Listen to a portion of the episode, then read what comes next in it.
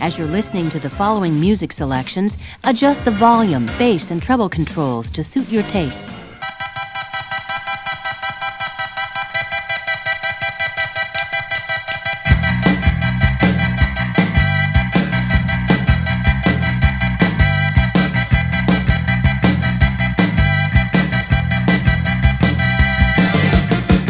On today's episode of Android's Dungeon, an interview with Jonathan Kay, former editor of the Walrus, National Post, many other esteemed journals, and a talk with Kayla about a couple of games.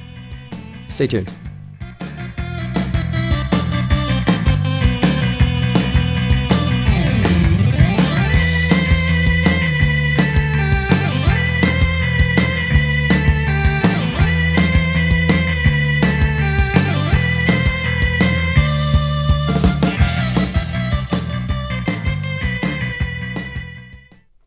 Welcome to Android's Dungeon on C F R U ninety-three point three F M, broadcasting out of University of Guelph, Guelph, Ontario.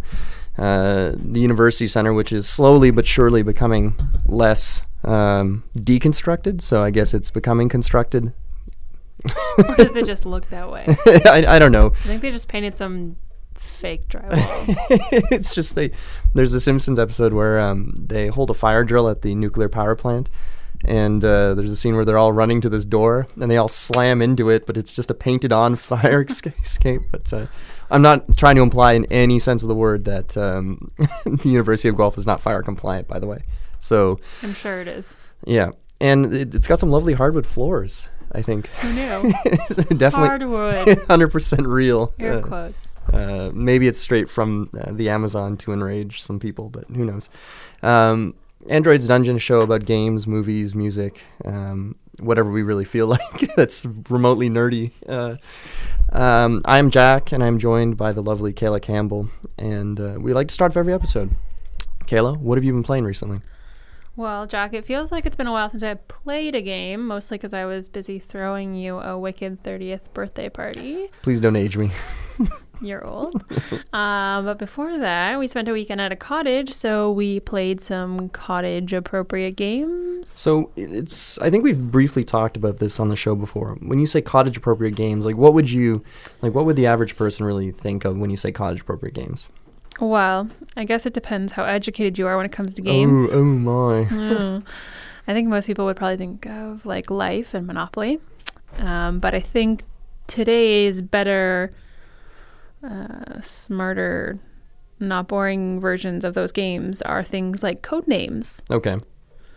Um, have we talked about Codenames on the show before? Do your listeners know what Codenames is? I think we have, but let's just do a quick rundown because it's it's it's always good to refresh people mm-hmm. because um, I don't I don't want to be too presumptu- presumptuous.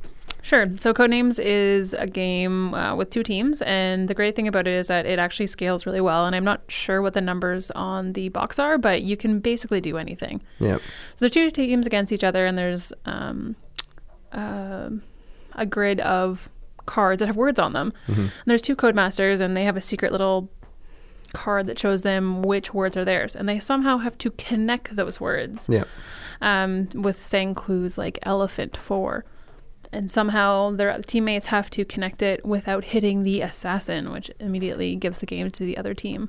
Yeah, it's a very simple word game. I, we've talked about it before on the show. Inexpensive too, and it, it's one of these games that. Um, we introduced it to uh, four other people up at uh, this cottage, and after the first game or two of it, um, the one girl in particular was saying, so let's play it again. Let's play it again. Like, you could see this look in her eye that I, which is the most magical look you can get when you introduce a game to somebody that, like, let I want to play it again, and I want mm-hmm. to do this more of it. It's really just dirt simple, and I think... Um, I, I well, I wouldn't say it's dirt simple. It's really hard to connect those words. No, no, I'm saying like mechanically. It's not like a game oh. you lay out and you're just yes. sitting there flipping through the rule book and you can see the people getting scared the longer yes. you're doing it's it. It's easy to understand, hard to actually play. And that's, the, yeah, it's perfect. And it's about how greedy you want to be too. It's uh, very. Because one game we played, um, our codemaster just, uh, and he was having, he was struggling a little bit. He, he just doing, kept doing one word clues. And the sad thing is that we I think we ended up winning that one because I think it was, they hit the assassin. They hit the assassin, but it was like just slow and steady versus the other team that kept giving like maybe two, three word clues, but they just couldn't get out of this. Like they'd get, it was too brand or it was too wide a, a clue, and you ended up just getting like the innocent bystander or something along those lines. But um, again, Codenames is an instant hit. Highly recommend it. And then what was the other one we played? Uh, we played a couple other things, but another really good cottage game because it's super simple is Las Vegas. Mm-hmm. And Las Vegas is this dice rolling game, and there are six casinos, and they all match up to the six sides of the die. Mm-hmm. And each casino has a different value of money in them. It's at least fifty thousand dollars, um, but that could be split between a thirty thousand, a twenty, and a ten. And you want to win the casino. So if you you win the casino by having the most dice there, or at least the most dice that is not tied with someone else. Yeah, exactly. It's um, another one of these games, instant hits when you see it out there. And uh, it's funny seeing new people, their strategies that um, I think it's best at, what are, we played at four players mostly or five?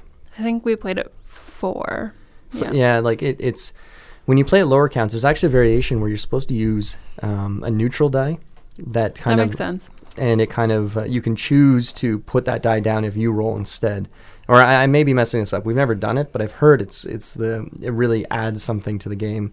But we've always just had a great time playing with just normal rules. Mm-hmm. Uh, there's actually a deluxe version of Las Vegas coming out uh, shortly. What does it add? Or at least it's a reprint. But um, what's that? What does it add? No or why idea. Is it deluxe? I think it's just a shinier version of Ooh, Las shiny. Vegas. so so extra chrome so to squeeze to some it. cash from it. Yeah.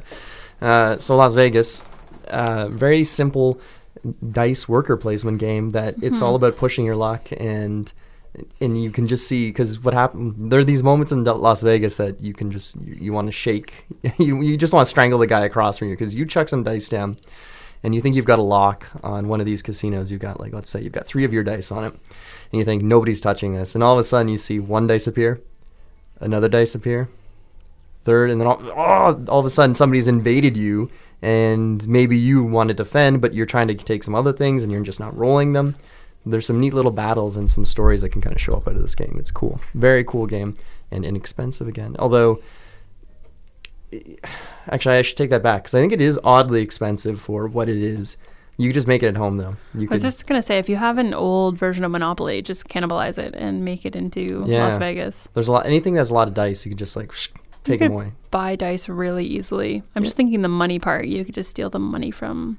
Oh, you wouldn't even yeah, need yeah, the yeah. money. Eh. Yeah, it's true. You could just do... There are a lot of ways to D I Y your own version of Las Vegas. Not Las Vegas, not infringing on the copyright of Las Vegas, but something similar to that that carries the same mechanics.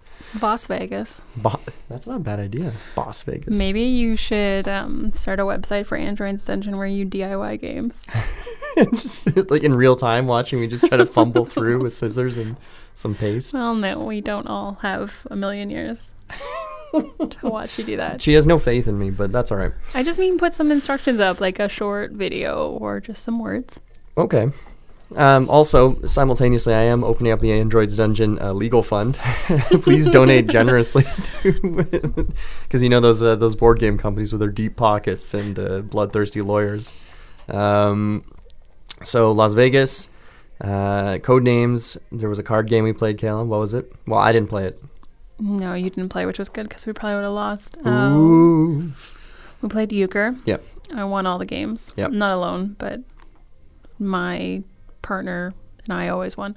Mm-hmm. Now, when you say always won, there were some close, there were some nail biters, as in like you had a firm lead. I saw because I saw it happen where you this looks under control, and then um, they win another, they win another. I mean, they I think my two. partner just made some mistakes. Kayla blaming her partner. Hey, I opened the first game with a lone hand, which is scores you four points. I don't want to try to explain Euchre on the air, but just go look it up if you don't already know how to play. Yeah, yeah. Uh, so Euchre, classic. Mm-hmm. Um, with Kayla's family, they actually seem to have this, um, at least on your father's side, there's this, they love Euchre. They love these tournaments of this game, and it can get... Um, Uh, it's, I don't want to say um, tense, but there's a lot of sort of like o- general thinking about the metagame behind it. Why do you did mm-hmm. this and why you did that? It's very competitive, but no one's getting disowned because they uh, play too well or play too poorly. Uh, so Euchre, very basic. Everyone knows Euchre. Now, the last one, um, Kayla didn't get a chance to play, but I taught it to three other people, um, and that was Via Nebula or Via Nebula, depending on how you want to pronounce it, which uh, I think literally translates to through the mist or through um, the fog. And it is a Martin Wallace game that um, if you want to r- boil it down to what it is, it is a Wallace train game with a more accessible theme that doesn't scare away people. And basically you take on this, um, you, each person grabs a character and you represent a, a group of, I think, explorers who are going back to a land that was consumed by fog and monsters. And what you're trying to do is you're trying to lay down, uh, you're trying to explore routes to resources to get the resource, bring it back to your building site, and build one of these buildings. And each of the buildings can be something different based on the cards that are up there. And every time you build a building, you get victory points associated with it, and it gives you special ability. And as soon as all the buildings are gone, one player has finished all the buildings, everyone gets one more turn, and it's done. Whoever has the most points at the end wins. Um, but the neat thing about Via Nebula is that um, just like uh, these other Wallace style, style uh, sort of resource management games, is that when you open up a resource in this game, so let's say there's a bunch of bricks somewhere, and you can decide at any point to put one of your workers down. You've only got two in a four-player game, so you got to be careful. But you can put a worker down, take the token, which is worth some points, and all of a sudden, boom, bricks appear because you dug them up or something. The problem is, is that you don't own those bricks. Just because your worker's there doesn't mean anything. It just establishes the fact that you were the one that did it. So, so how can someone else get those bricks? All they have to do is build a route, or maybe you've already built the route, and if they can trace a uh, an unobstructed line as a nothing else blocking that way, uh, on their turn they could take uh, up to two of those bricks, maybe three if they played some uh, built a building or something like that. Uh, maybe not three, but point is that if you open something up, theoretically, if you played it wrong, you could get none of it. Yeah, and you could come back around to your turn and it's all gone. It, but it's nothing. You do get some victory points from exposing it, though, don't you? Um, you Some get a, of the cards? Uh, no? Y- yeah, well, as you, as you go through the exploration, as you get rid of them, you get like points after X oh, right. tiles, and then just for um, just for opening up the resource, you get some points. Yeah. Uh, and even worse about this game, too, is that um, at the end of the game, any resources that your guy is sitting on that haven't been claimed, and any resources that you haven't managed to build yet, because you got to get all the resources to the building, then build it as an action. So if the game is ended and you've got workers out on top of resources that haven't been uh, exploited, and you've got buildings that aren't built, all of those objects come back as negative points at the end of the game.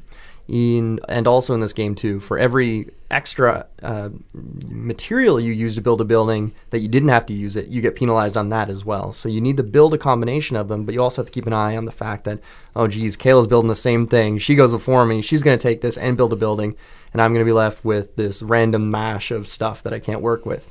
So it's uh, it, A, it's adorable. It, the, it's bright. It's colorful. Um, That's what I was going to say. I thought you weren't going to get there. And that, but that's it. The main reason is that if I had to teach this to somebody else, um, I'd be, if it was any other theme, I think it'd be very difficult. But this one, it's themed perfectly. The components are very pretty. And it is, I think, after the initial hurdle of like explaining what you're doing and maybe getting past the idea that you don't own anything except for these these buildings. And even then, they don't do anything after you've built them. Um, it's a very simple game, very easy to understand. And I highly recommend. Do you like Via Nebula? I love it. Yeah. It's really good. It's, like Jack said, it's beautiful. It's adorable. The box is also really beautiful, not just the components inside. And so yeah. Every time I walk by it on the shelf, I want to play it. And it's also got a, it's, and you got to give it points, too. It's got its own insert. It comes with uh, the plastic mold to fit stuff. And even though it's not the greatest, because it's kind of flimsy, but it does the job. You don't have it to worry about perfect. components flying all over the place. So anyway, that was an example of some cottage gaming that we got up to uh, on the long weekend, which is kind of dated at this point, but... Uh, It is something we were up to for some games. We'll have definitely have some stuff to report in on in a little bit. But stay tuned. We're going to come back after a bit of music for an interview with uh, Jonathan Kay. Stay tuned.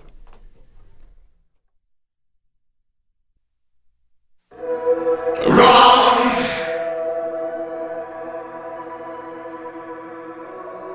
Wrong!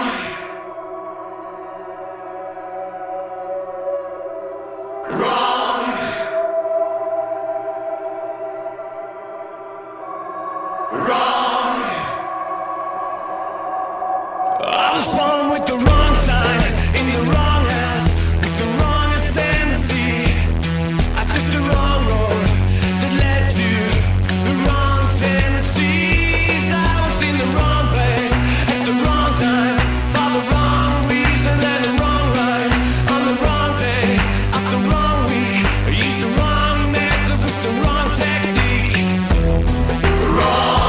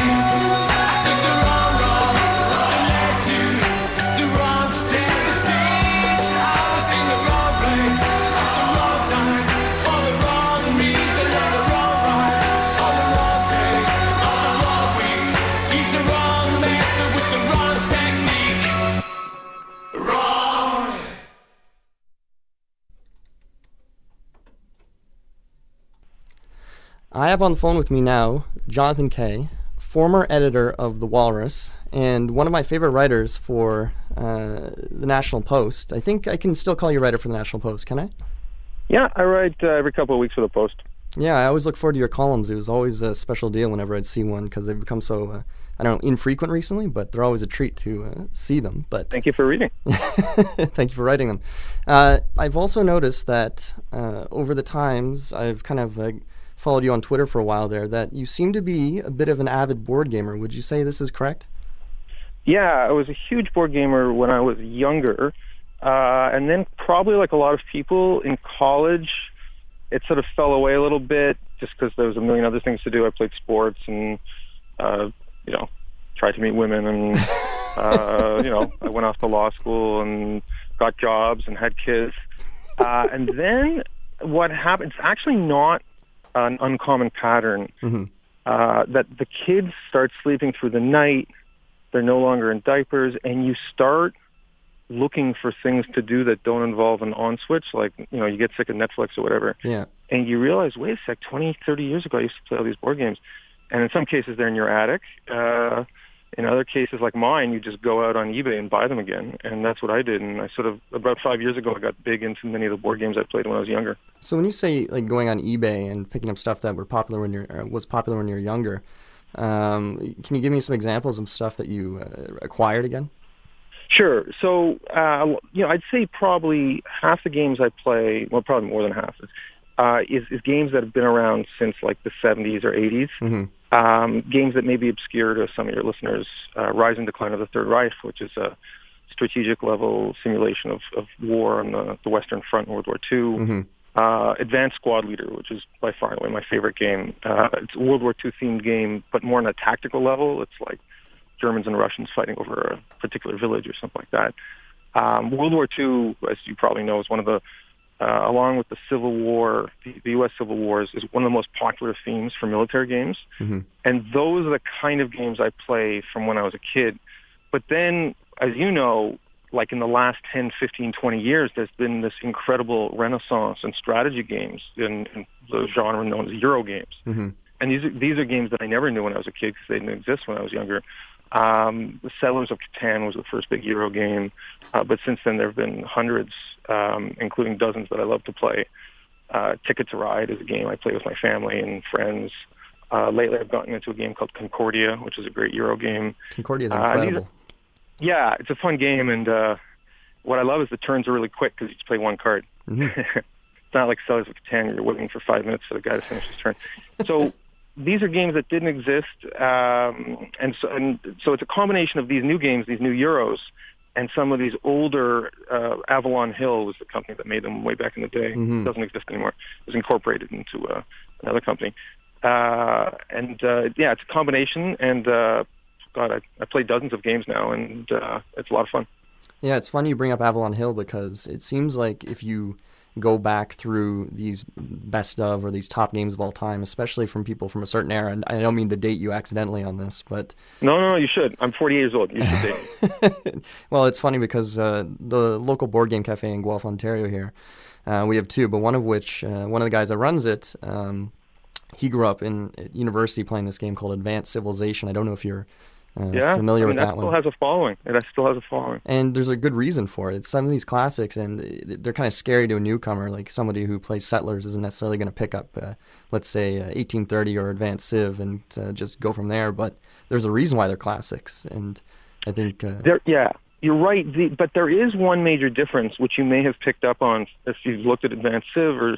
Advanced Squad Leader, Third mm-hmm. Reich, The Longest Day, uh, you know, Flat Tops, and these games. I mean, a lot of these games are four, five, six, seven-hour games. Oh, yeah.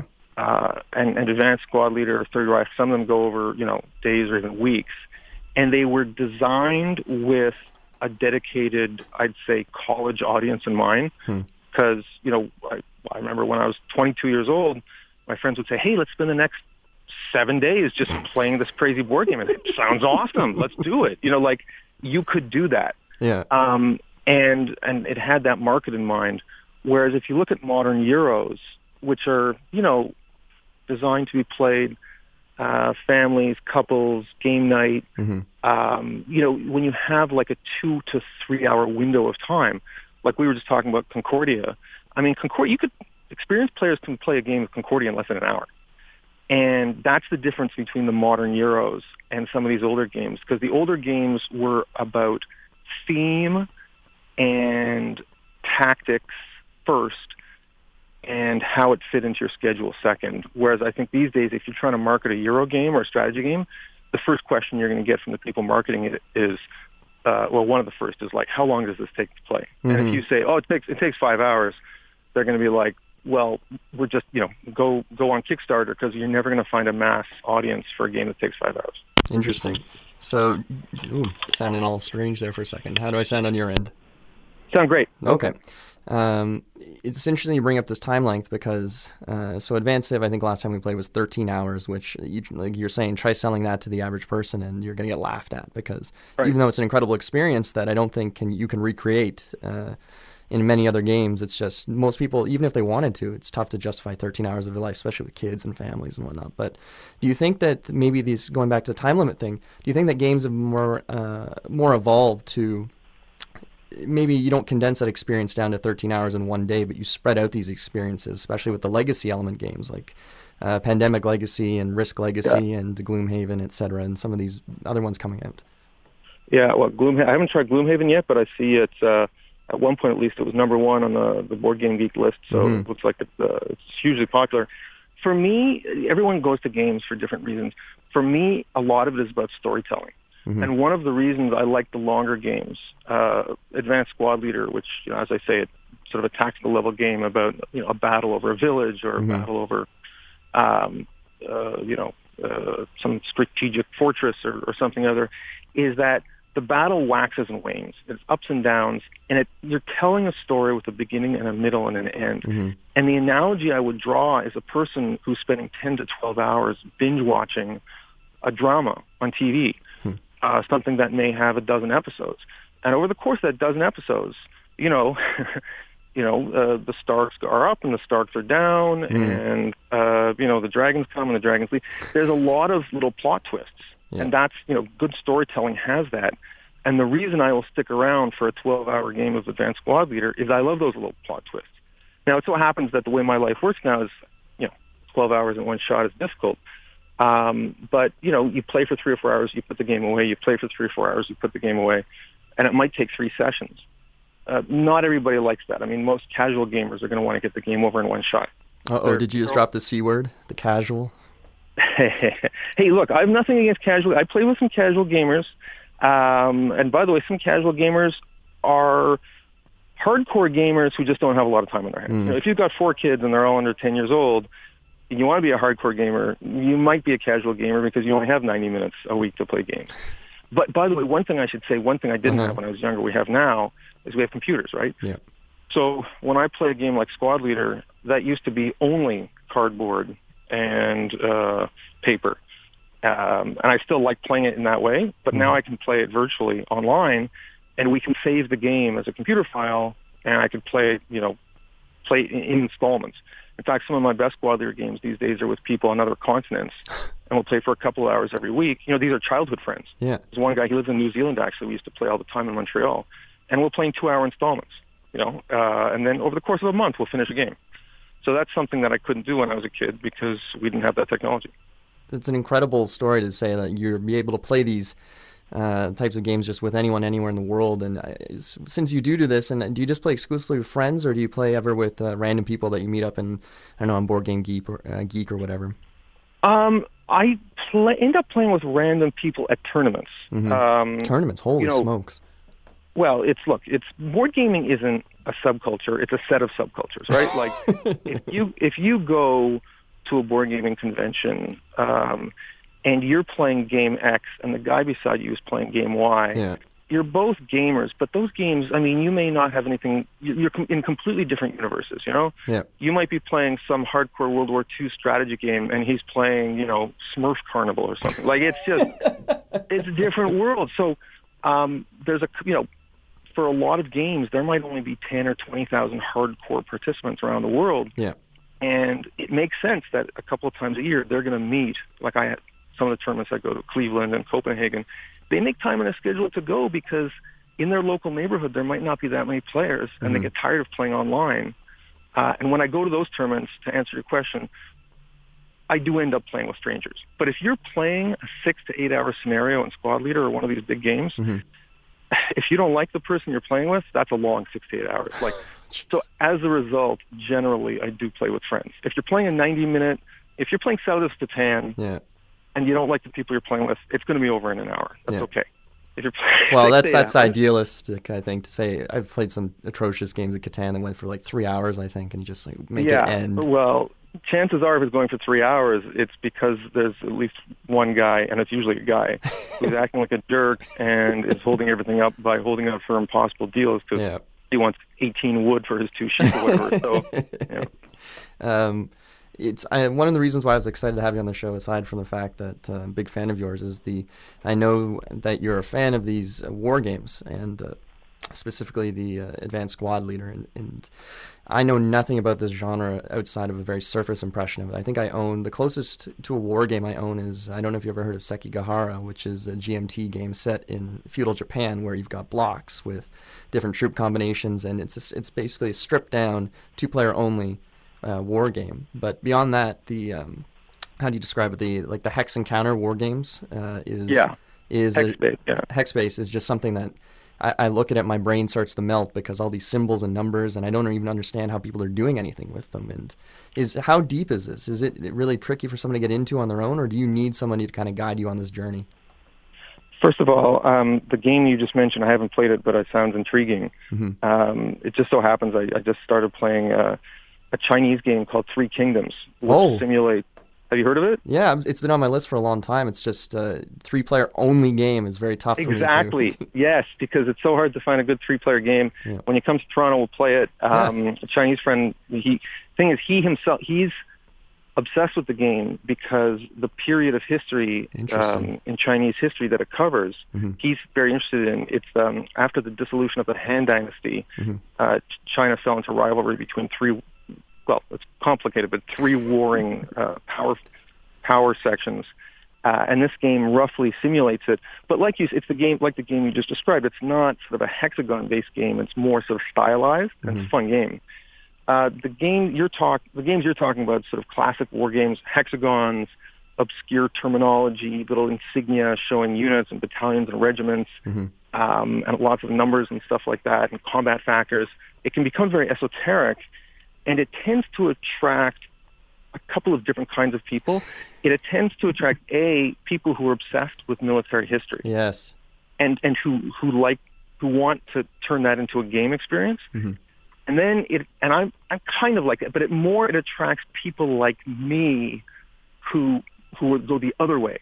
They're looking for a fully immersive, highly complex game experience, and that draws them into the military genre. So someone like me, I'm looking for the game experience, and so I get interested in the military history. And then I go to the tournaments, and I meet a lot of folks who are military buffs mm-hmm. who get drawn the other way into the game uh, game experience. Well, it's funny you bring up that because going back to, I think, G M T, who I feel like is kind of the the leader of the more hardcore games these days as far as publishers go. But the some of my favorite series, I don't know if you ever played any of the, the coin series games, the counterinsurgency ones like Cuba Libre, Fire in the Sky, or Fire on the Lake, uh, Distant Plane. Um, but they're designed, the system was designed by an ex-C I A guy. And it shows in all these factions and how they're sort of interacting around the board. And it's it's basically simulating this history, but it's it's abstracted enough for it to be actually fun. You're not just like flipping through a history book and like kind of choose your own adventure. But I, have you ever played any of those games? I'll be honest with you, I find those games tough because they're essentially like non-linear. Mm-hmm. Um, and when you're playing traditional combat-oriented games, it's like, it's kind of, you know, this tank's firing on that tank, these guys are firing on that tank, these guys run away. Like it's, you know, everything is spatial and, and representational, and I can get it. Mm. The kind of games you're talking about, one of the reasons I haven't been able to get into it is because you have to kind of get into it in a non-linear level. Um, uh, and the... The, the style of the game can't be easily represented in a in a visual manner, in a geometric manner. You have to kind of understand uh, all the different complex combat techniques and stuff like that. Um, I haven't been able to wrap my brain around that stuff. They're just I love gaming, but there's some kinds of games I just can't. I'm not good at, and I can't get them, and I get frustrated. Uh, and the, the counterinsurgency games are just they, they're kind of like that. I just. Not only do I lose, I don't understand why I lost. Uh, at least if I, at least if I get beat, I want to be oh, okay. You beat me because you did that. Uh, but if I can't get to that level, I'm probably not going to play it again. I agree with you. There's nothing worse than playing a game and just uh, not just losing, but not understanding why you lost or feeling like you ever had a chance in the first place. But uh, yeah, yeah, and you can always tell because the other the other players are t- are talking about the game. They're yeah. doing the post game analysis, which I usually enjoy, mm-hmm. and they're talking this language you don't understand. And you're like, you know what? They, they were playing this game on another level. I, I, I got to find another game to play. Well, then it's almost, would you, without trying to throw too much blame around, would you almost blame your, your fellow gamers then? Because if you're a newbie getting into this and you have a, like a, a, I wouldn't say terrible experience, but you just don't have the experience that maybe you should be getting out of this, then maybe people should have been holding your hand a little bit more to sort of guide you towards the proper choices or gameplay? Uh, it's hard because in some of these cases, these are, are players I've played with for years.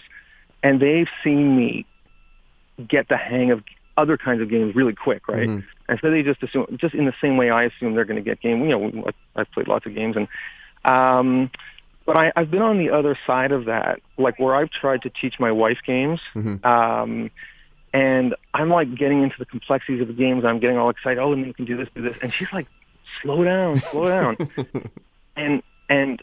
Um, I, I think I would probably probably be more successful in getting her and other new players to get into games if I could step into her shoes as someone who's not a gamer, who maybe is open-minded about it, but really needs me to hold, you know, use your expression to hold her hand. Mm-hmm. Um, and it's it's hard. Like it's it's kind of like if you speak a language and you're trying to teach it to somebody, and you're kind of like, well, you know, just this expression means this, and this means this, and this. Yeah, yeah. Like, you, you take it for granted, and they don't. And I'll be honest, it's a special skill to be able to teach something like, to teach something you love and expect everybody to love, but they don't love it yet. It's a special skill to be able to slow down and communicate that to them in a language they understand.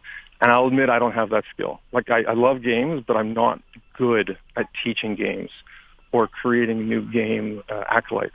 It's a tough uh, combination, because if, for someone like yourself and myself, when you have these these darlings in your collection that you just wish you just can't play enough, but uh, to try to introduce it to other people and not be able to articulate what you're supposed to do in a way that the person can grasp easily, or maybe figure out why it's good. But it's also tough, too, when you're playing with people you're not necessarily going to um, maybe get to play it too often with, and then you have to really be choosy with your your games. Like, my favorite example is... Uh, I, I try to foist uh, the odd game upon my parents when they're around, and they only like a very specific type of genre. It has to deal with negotiating or money, and any of those any of those types of games are easy to sort of uh, maybe they can wrap their heads around. But like, I was looking at your list, and you've got Chinatown on there. Oh yeah. And uh, I was able to teach Chinatown to my entire family, and it took a round. But after that, everyone got it like that, and it was just all negotiating and hustling, and people were cursing each other out pretty quickly. But let's say if I, if I there'd be no way I could teach them Agricola, for example. That'd be just a nightmare. Agricola is, um, uh, I, I taught a bunch of people how to play Agricola, and we played for a whole evening. And after the game was over, the guy, one of the guys said to me, "I want the last three hours of my life back." Yes, yes. So for, for listeners who don't know what Agricola is, it's basically, it's it's a somewhat complex, it's on the more complex side of Euro games, mm. and the, the point of it is to build a farm, and you get points for how attractive the farm is and how many animals you have, and it's like the premise of it is kind of obscure. It's essentially sixteenth century farming, and you're a peasant, and there's been a plague, and you have to have children. Like, it's a weird game, but it's fun. Um, And uh, and that, it's, that's interesting you say that. By the way, if, if you're you're these people like Chinatown, there's a classic game, I think it's from the seventies, called Acquire. Oh yeah, I've got that. that. It's it's it's something. That's sorry to interrupt you, but it's just it's something I've been meaning to try to get them on, like Tigers and Euphrates yeah. style uh, mergers and acquisitions. That's, that's a good one. I only learned that a couple months ago, but that's that's a good one. One thing that's instructive for, for when you're trying to teach other people a game and they're just they're not getting into it mm-hmm. is to try and think of the kind of games that, that just you don't like and never will like ever. Mm. Like like if I live to one hundred fifty, I'm just never gonna like like party games, as they're called. You know, like Headbands or right. um, Dirty Minds. Like this, one of those games where you're wearing a hat and yeah. you have like a animal in the hat, and you have to guess things, and all this crap. Yeah, like, yeah. I'll just never get into party game, and it doesn't matter how good the teacher is. So I try and imagine, I know that, and I try and, so when some, when I'm teaching somebody a game, and they're just, they, they look at me and they say, I know you love this game, but I will never, ever, ever, ever, ever, ever enjoy this game in my life, so mm-hmm. let's stop stop this right now. I, you know, rather than say, oh, you're just not trying hard enough, or, you know, you got to open your mind, I try and think, like, there is a class of games, at least one class of games, Uh, these so-called party games, that I that that's my attitude to them also. So I have to, like, I'm a little fatalistic about this. Like, I have to say, if there's a class of games that I'm just never going to enjoy, I have to acknowledge that there's just a class of games, that everybody has a class of games they're never going to enjoy. And, and for some people, it's like they don't like any games. Like my my mother-in-law and my father-in-law, like, the only games they like are these lame card games from nineteen fifty, like Canasta or whatever. And I, like, I remember, and I've tried, you know, and it's interesting because my father-in-law loves the Tour de France, and there's this um, fairly, you know, well-known game uh, that simulates the Tour de France, not a complicated game. Mm-hmm. Uh, I think it's called Flamme Rouge. Um, I thought, oh, this premise, it's something he'll like, but, you know, he, he does, it's like, it's just, he doesn't like any games. He yeah. just doesn't like games, and it's weird to me. But I got to deal with it. Like, he doesn't like games. It's a weird thing, but it's part of my reality. So no. I have to accept that. It is true that some people out there are just not going to, and it's this isn't meant to be demeaning in any way, anyway. But it's just some people, they don't. The board gaming world isn't for them, and it's just maybe something that they can't or don't want to wrap their head around. Like for Dad, it's pulling teeth to get him to sit down to play something. But I think sometimes he has a good time. Like I think the last time um, I was able to teach them Steam. Have you ever had a chance to play that one? Oh, the railroad game. Yeah, the Martin uh, Wallace I haven't one. played Steam, but my understanding is that Steam is kind of the basis for some of these other games, like Railways of the World and... Um, yes, yeah. Yeah, yeah. So I've played Railways of the World and obviously the Ticket to Ride games uh, and some of these uh, rail barons and some of these games where you actually draw train lines on uh, on... on on erasable maps and stuff like that. Like Russian Railroads or... Uh... Yes, Russian Railroads is awesome. I played that a month ago. So I was, like, it took four hours, but it was fantastic. Um, but Steam, I've heard, is like kind of like a, a granddaddy game to a lot of these. Mm. Is, that, is that the case? I, I I've heard good things, but... it, it is a good game. I can't speak to how like influential it may or may not have been to some of these things, because I think if you if you reduce it all to the, the base, I think it's uh, Tresham's eighteen thirty or the eighteen X X series that is really kind of the, the inspiration. So many people, kind of like what we've been speaking about, have been trying to take this game that in eighteen thirty I've only ever played um, simplified version with my girlfriend, trying to just get the basics down in hopes of t- playing it with a bunch of people, but I just don't want to screw it up. I don't want to smother this baby in the cradle by accident and just ruin it for everyone. They'll never play it again. But taking Steam again is trying to sort of simplify the mechanics basically in this game, because you have to manage your economy and manage your, your business. Uh, and you're trying to pick up and deliver. So you're trying to get goods and you're trying to be the most profitable. And I think Chicago Express, I don't know if you've played that one, is closer to the eighteen thirty or eighteen X X stuff, because there's actually the separation between player money and the uh, company's income. And you've also got stocks and you're trying to yeah. uh, keep an yeah, eye on all that that's stuff. The concept, that's the conceptual, I mean, we're getting the leads here, but for when you're trying to teach eighteen X X games, that's That's one of the conceptual difficulties. Uh, eighteen thirty, I think eighteen fifty-six is another one I've played, um, where most people play a game and it's like, okay, this is my company and that's your company, but yeah. eighteen X X is, is, you know, you can invest in other people's companies. Those are great games. But by the way, the eighteen X X games are an example of how crappy rulebook writing, oh my God, or at least opaque rulebook writing, can destroy the game experience for prospective gamers, because those are amazing games when someone's teaching them to you. Yep. I'm an experienced gamer, and I tried to open the box in eighteen thirty and teach it to myself, and I was I was lost. Impossible. Like, I was just lost. There's there's but there's there's no reason to almost more. They should just almost just come with one page with a single U R L written on it to yeah. one of three different people on YouTube. That uh, there's this um, one girl that does this great. Just it, within thirteen minutes, she's taught you how to play eighteen thirty in a way that oh, the rule book really? could never do it. Never. Wow. So I mean, I guess I would take a variation on that. Is that like Concordia? Um, I did this experiment where I watched a video of a guy explaining the rules to me, mm-hmm.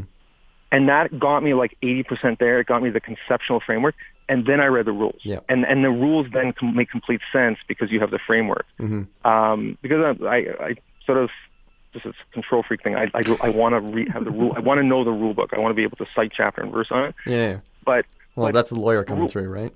There you go. But the rulebook makes more sense after you have the conceptual framework that you get in broad strokes from watching the video. Well, going for me, it's, sorry, please. Yeah, it's a one-two punch, and uh, and thank God. For, and again, this technology didn't exist twenty years ago. You know, twenty years ago, when you wanted to teach yourself a, a board game, mm-hmm. you and your friends slogged through the rules hour after hour after hour. You know, there was no YouTube back then, so uh, we live in. in for, it's it's better. I mean, I think it's, it's amazing, and. Uh, Uh, God bless these people who take the time to explain the rules on YouTube, because I don't think they're making any money out of it. No.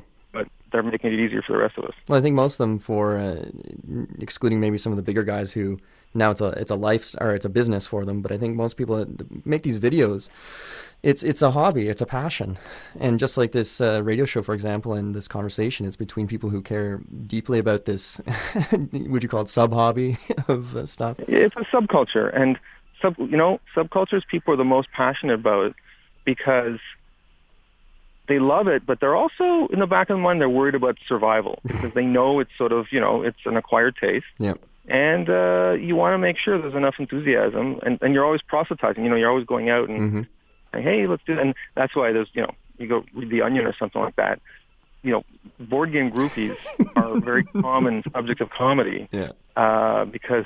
You know, there's one Onion article. It was like, you know, local man assures partygoers that board game will be fun, yeah. and uh, uh, and and and and that. But the enthusiasm, you know, it can be subject to mockery, but it comes from a, it comes from fear, fear yeah. that if you don't tell everybody how great these games are, if then, you know, the, the hobby will die out and you're not going to have anybody to play with. Well, is it like you can't do it by yourself. Is it like sharing a favorite piece of media? Like if you have a favorite movie and or a favorite album and you're sharing it with somebody else and you're just you're just sitting there looking at them kind of like, are they getting it? Is this something that they're they're into? Whereas an album or movie, there's there's when it's done, it's done. Whereas the board game, you've just got this this hunk of cardboard kind of reminding you of your failures when you're finished it. Well, not only that, you know, with music, you can listen to music by yourself. Yeah. But with rare exceptions, you can't play board games by yourself. Uh, so, so if your friends don't like the game you're showing, that you know you're showing to them, it isn't just like, oh, you know, they're lost. It's your loss too because you have no yeah. one to play it with. Yeah. So, you know, and you spend seventy bucks on the game, right? And you're like, oh God, you know, it's gonna sit on my shelf and I have to put it on eBay. Yeah. But do you think we're at? Be- Is this peak board gaming right now? Do you think we're as high as we're going to get as far as popularity in this uh, this subculture? Because it seems like everywhere you look, um, board game cafes are popping up. You're seeing people talking about it, or maybe it could just be observation bias that people I'm surrounding myself with are talking about. But when I see or hear about uh, people who I'd never expect to know about certain games, let's say something like Agricola or Caverna, bringing it up as an example, I think, uh-oh, what's going on here? Um, I don't think we're at peak board game in terms of the board gaming in general, because I think people want to get away from digital media like Netflix and their, their iPhones and stuff. Mm-hmm. Um, there there is a backlash against digital technology, and one of the main attractions of board games is that um, most of them don't have any electric, you know, electronic component. One thing that we may be we may be at peak Eurogame because mm-hmm. you and I both like Concordia. Um, there's a new game called Great Western Trail that I like. But it is true that I noticed that when I play these Euro games, uh, Terraforming Mars is another example. Was it any good? That lately. It's good, yeah. But there's a certain formula for the terra- for, for the Euro games. Uh, Seven Wonders has been around for a while, but it's kind of like, you know, there's eight different ways of getting points. You have to buy X in order to build Y, and you have to build Y in order to build Z, mm-hmm. and Z gives you lots of points. And But, you know, you can take your X and... Can- And and there is a certain formulaic quality to some of the Euro games, and when I see that that that formula, which I enjoy, I enjoy the formula. Mm-hmm. But like everything with a formula, eventually it's you know you, it's its popularity is going to run out because people are going to spend fifty bucks for a game and say, oh, I've seen this before. You know, this is this is just Terraforming Uranus. I've, I've already played Terraforming Uranus. Like it, and so I think I'd like to see. Um, you know, I'm a board game designer myself, and uh, and sometimes I'm you know I'm designing a game and it's like. It's like ah, you know what? Um, I'm I'm I'm I'm falling into a kind of well-worn formula here, and um, and I try and find you know fresh ways to, to get gameplay flowing, um, because if, if if designers don't do that, then it really will be peak board game, and people get tired of it.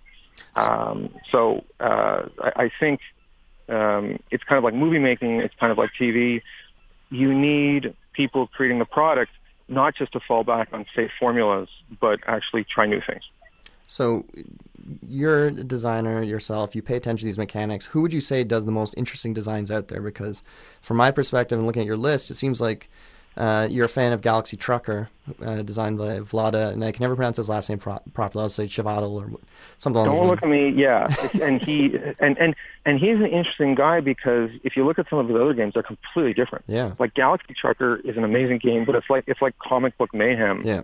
Whereas like a game he came out with a couple of years ago was sort of like this weird ancient style chess game where like you had to get your Tashkala. Like, yes, that's it. Uh, you know. Speaking of unpronounceable names, yeah. Uh, and I tried it, and I was like, it was a pretty good game, but I was like, wow, this this could not be more different than Galaxy Trucker. Um, I would say my hero from a game design point of view uh, is a guy named Phil Eklund. Um, yeah, and he, he's uh, there's a game called High Frontier that I'm currently playing. It's in its third iteration. That's it's basically it's it's a it's extremely complex space exploration game. Uh, Eklund himself is a former uh, NASA uh, scientist, and but he also creates these crazy games mm-hmm. uh, recreating uh, Renaissance history. There's one called Pax Renaissance, which is amazing. But he's a guy like I mean, these games. There's no formula. Like forget the formula because he's that's why they take so long to internalize because he's you know he's one of these geniuses who you know makes his own kind of music. Um, but these are never going to be mass popularity games. Like they're too complicated. Well, especially uh, if people he, uh, dip into the back of the rule book where he d- writes uh, political treatises. Like crazy, crazy political treatises. Yeah. Like, in fact, I was just reading the rules to High Frontier last night, and he he was talking about some weird technology, and then, like, at the end of the paragraph, he said, there is a club devoted to this weird technology of which I'm a member. Just like, you know, this crazy thing.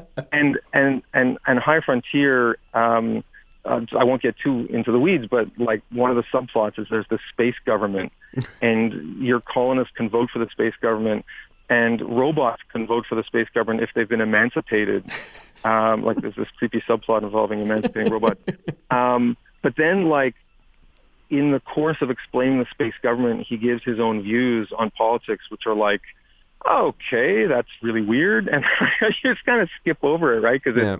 it's, it's um, like, in my case, I play games kind of to get away from right. some of the controversial political themes that I sometimes have to write about yeah. on my journalistic career. And I, I really don't feel like exploring those themes when I'm about to land my spacecraft on Mercury. You know, it's uh, that's supposed to be an escape from writing about Senate reform and stuff. uh. Well, then, in so taking Phil Auckland, which I, I don't know, I've got Pax Pamir and Pax um, uh, Profiana, and okay. uh, to be honest, I've opened them up and I've looked at them, but I, I tried to. I, I would look at my girlfriend, and it's like that's I just have a hard time selling it to her that to sit down and try this sort of stuff. So, unfortunately, we default to something a little simpler or more um, accessible as a theme.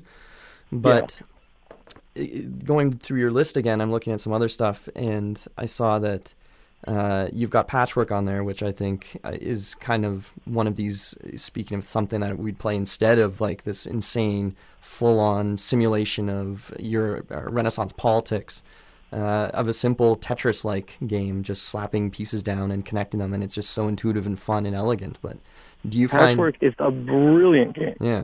And um, and I remember this, this, uh, at my old job, I was working in a magazine uh, a year ago. There was this um, uh, uh, one of the, the, the young workers came to me because he knew I was into games. Mm-hmm. Um, he was a fellow, he was a junior fellow, and he said to me, uh, "I got this board game you're gonna love. It's it's based on quilting." And I said, "Are you nuts? Like you think I'm gonna play a game based on quilting?" Like, that's ridiculous. I, I play World War Two games. Yeah. I'm not going to play a game on quilting. Yeah. Like, you know, get real. And they said, no, no, trust me. And then we played it, and five minutes in, I was like, I love this game. Yeah. This is awesome. Uh, and it's a game that um, that casual gamers uh, will play. It, there's no violence in it. So, I mean, not to be stereotypical, but I find um, sometimes female gamers are turned off if it's like some crazy, you know, like Blood Rage. It's yeah. not a game that, you know, it's not the first game I would pick to introduce to my wife's friends.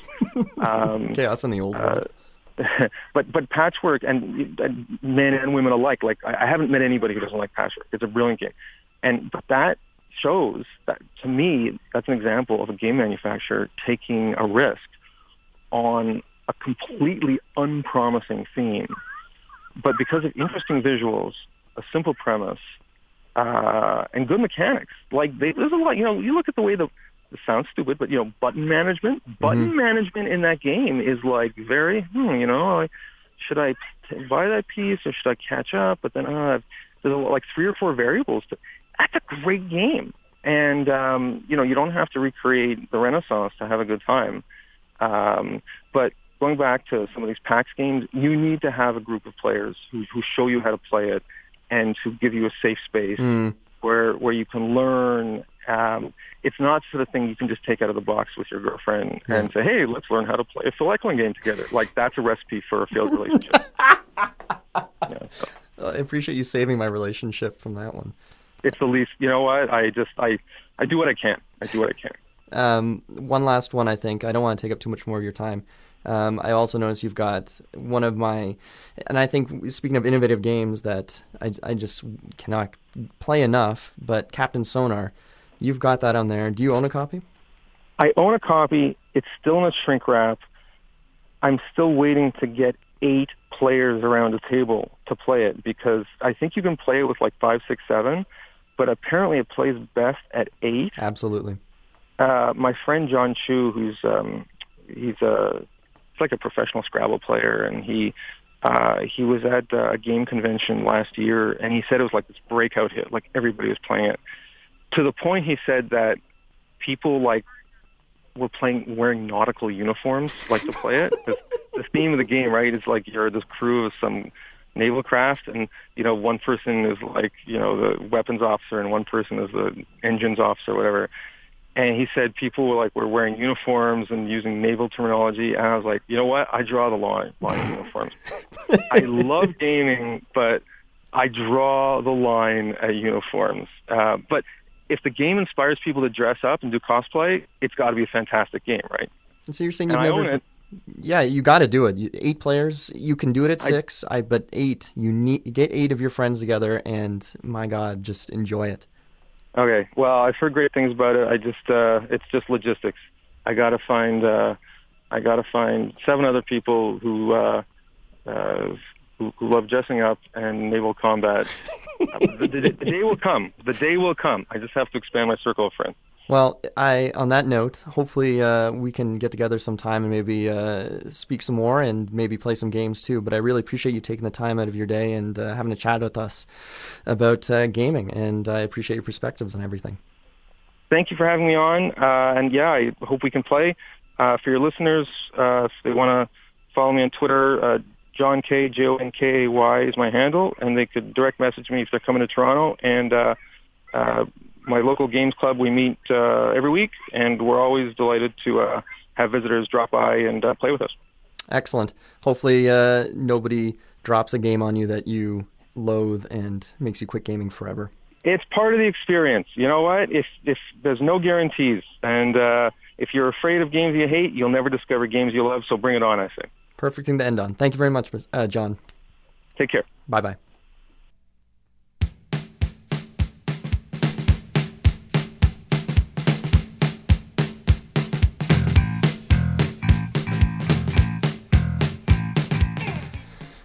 Thank you very much for tuning in Android's Dungeon, C F R U ninety-three point three F M. Thank you very much, Jonathan Kay, for uh, taking the time out of your day to come onto this tiny little radio show and uh, give us your thoughts on games. Love to have you back sometime. Um, also, it's tough not to call somebody Mister Yeah, I'll have to work on that in the future. But uh, I had a good time. I hope you did too. Uh... You can tune in to the show on C F R U dot C A, find archives there. Uh, check us out on Twitter at A D Radio, um, C F R U, and shoot us an email at Android's Dungeon uh, Radio, I believe, at uh, Droid Dungeon Radio, excuse me, uh, at uh, gmail dot com. I think we have a C F R U address also coming up alive soon, shortly, but until then, stay tuned. Have a nice day.